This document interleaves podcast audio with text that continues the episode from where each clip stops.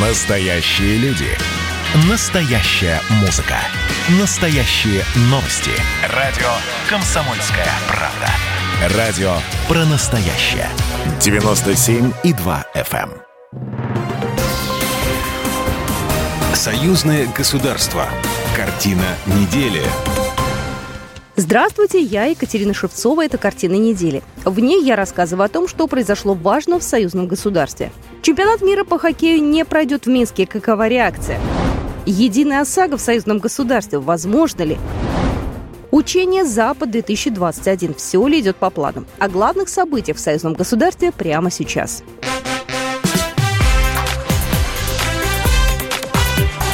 Главное за неделю.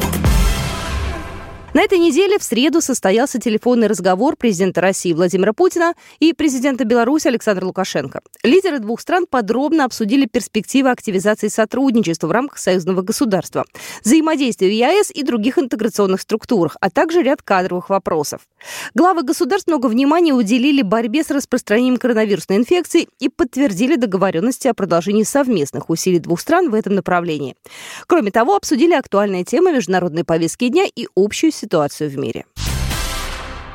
Беларусь лишили права провести чемпионат мира по хоккею. Такое решение на этой неделе принял Совет Международной Федерации хоккея, обосновав его невозможностью гарантировать безопасность участников. Для белорусских спортсменов это решение стало ударом. Михаил Захаров, главный тренер сборной Беларуси, прокомментировал эту новость. Чемпионат мира, бы, если бы прошел в Минске, бы однозначно бы сблизил народ. Однозначно была в дружбу, вы же прекрасно понимаете, даже в Древней Греции во время Олимпийских игр прекращались все войны.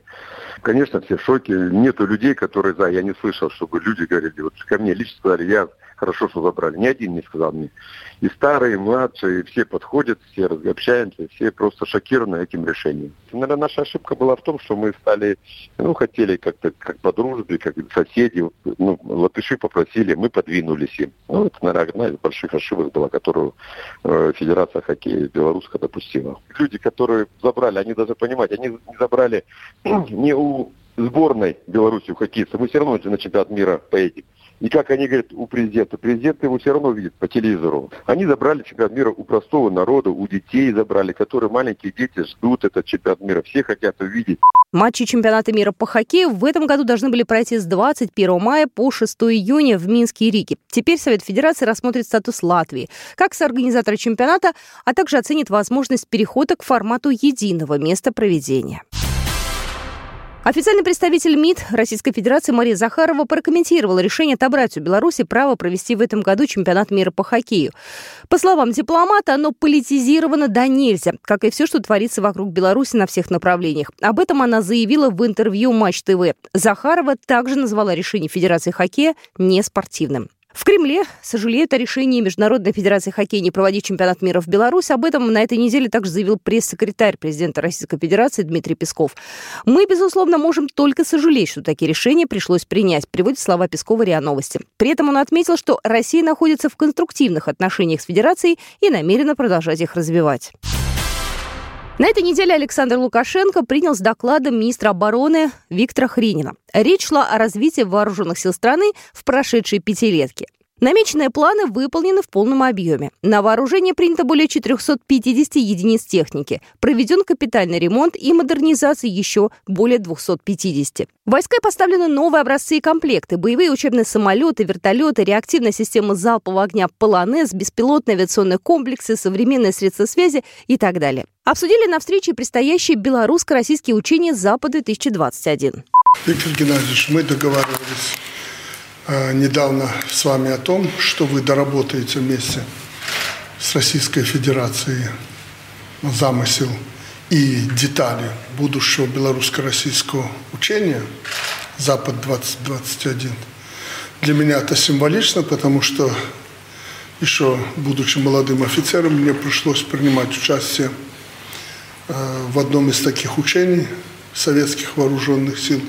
И вот ознакомившись замыслом и нюансами проведения этого учения, я вижу, насколько все-таки армия изменилась, вооруженные силы, насколько мы продвинулись вперед. Тем не менее, как мы договаривались, я просил бы вас доложить о том, э, согласованы ли с Российской Федерацией нюансы проведения этого учения, какой замысел. То, что мы будем проводить учение, мы с президентом России давно приняли это решение. Виктор Хренин доложил президенту, совместные стратегические учения «Запад-2021» запланированы на сентябрь и пройдут на территории двух государств. В основу замысла лег один из возможных вариантов эскалации военно-политической обстановки против условного врага, пояснил министр. В ходе учений будет отработано применение совместных штурмовых групп на заселенной территории, а также испытана новая и модернизированная военная техника. Премьер-министр Беларуси Роман Головченко во время встречи с послом России в Беларуси Дмитрием Месенцевым заявил, что странам необходимо объединить потенциал в промышленности и других сферах. В 2020 году белорусско-российские отношения развивались конструктивно и плодотворно. Были решены вопросы в топливно-энергетической сфере. Было много визитов и встреч, как двусторонних, так и в рамках интеграционных объединений в формате ЕАЭС и ОДКБ. Более подробно об этом Роман Головченко, премьер-министр Республики Беларусь. Нам нужно идти э, в сторону слияния наших потенциалов. Да, нужно создавать э, торгово-промышленные цепочки, совместные бизнесы. Нужно уходить от крена, э, так скажем, регуляторного Роман Головченко отметил, что в минувшем году интенсивно проходили визиты в Беларусь руководителей российских регионов. В итоге не просто обозначены сферы сотрудничества, в которых интересно обеим сторонам, но и составлены предметные планы работы, и сейчас идет их реализация. Роман Головченко заявил, что Минск рассчитывает постепенно перейти на производство на своей территории российской вакцины от коронавируса. Премьер-министр отметил, что российские и белорусские ведомства уже взаимодействуют по данному вопросу. Пункты приема российского единого государственного экзамена в Беларуси и белорусского централизированного тестирования в России могут быть созданы уже к предстоящей вступительной кампании в вузы двух стран. Такую возможность не исключил государственный секретарь Союзного государства Григорий Рапота, отвечая на этой неделе на вопросы журналистов по итогам состоявшегося заседания группы высокого уровня Совета министров Союзного государства, передает Белта. Госсекретарь напомнил, что тема открытия пунктов приема российского единого государственного экзамена в Беларуси и белорусского централизированного тестирования в России уже обсуждалось на совместной коллегии Министерства образования двух стран. На этой неделе посол Беларуси в России, полномочный представитель Беларуси при экономическом совете СНГ Владимир Симашко представил членам комиссии по экономическим вопросам концепцию председательства Беларуси в Содружестве. Основными направлениями работы предполагается сделать углубление интеграционных процессов, создание широкой евразийской зоны сотрудничества, в том числе за счет взаимодействия с другими региональными организациями и объединениями и развития общего экономического пространства. По итогам заседания был одобрен план работы комиссии при экономическом совете СНГ на 2021 год, разработанный по инициативе белорусской стороны, сообщили в пресс-службе белорусского посольства. Единая сага на всей территории союзного государства. Союзные парламентарии обсудили совместные законы. В Минске прошло заседание профильной комиссии парламентского собрания союзного государства.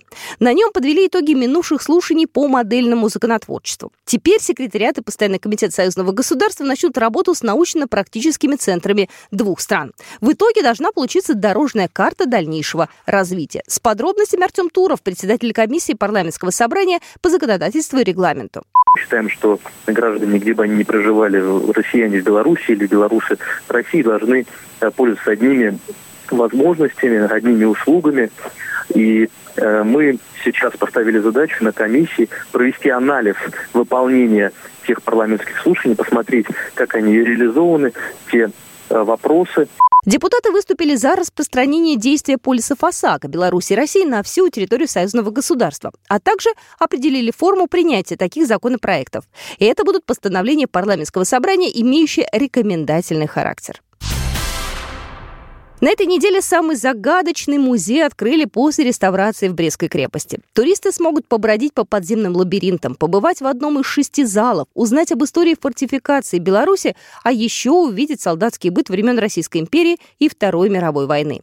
Более подробно об этом Александр Каркатадзе, заведующий филиалом «Пятый форт» мемориального комплекса «Брестская крепость-герой».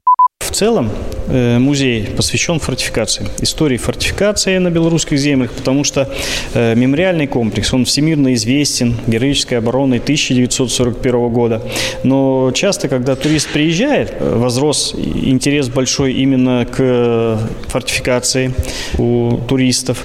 Они приезжают и хотят посмотреть, вот почему же все-таки Брест-Литовская крепость была крепостью первого класса. Первый класс – это, значит, мощная Сооружение было частью цитадели. Форт окружен водой, что создавало трудности при реставрации. Чтобы подобраться к нему, строителям пришлось строить плоты. Обновили объект как снаружи, так и внутри. Акцент сделан на максимальную реалистичность. Мастера воссоздали даже мелкие детали, такие как скамейки и двери. Для этого архитекторам пришлось изучить старинные чертежи в архивах. Средства на реконструкцию более полутора миллионов белорусских рублей выделили по программе союзного государства. Туристическая пристегательность форта в подземных коридорах, где солдаты прятались во время артобстрелов, а также хранили провизию и боеприпасы. На экскурсию посетителям крепости отводится полтора часа, а проходит она только в сопровождении сотрудника музея, чтобы туристы не затерялись в подземелье.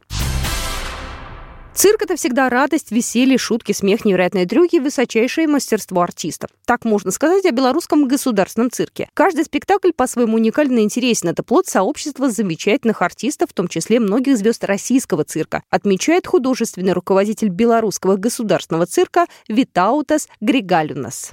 Сегодня мы просто дружим с многими цирками, очень многими цирками России. Также участие в фестивалях в той же Москве, в Петербурге, э, в Казани. Конечно, российские артисты, которые приезжают к нам, участвуют в наших программах. Это происходит достаточно часто. Конечно, в этих представлениях участвуют не только российские артисты, участвуют и белорусские артисты. То есть получается такая плавильня, получается обмен опытом, обмен мнениями, э, поиск каких-то новых решений и путей. Все это, конечно, э, приносит свои плоды.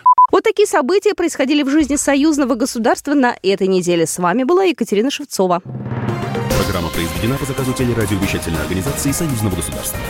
Картина недели.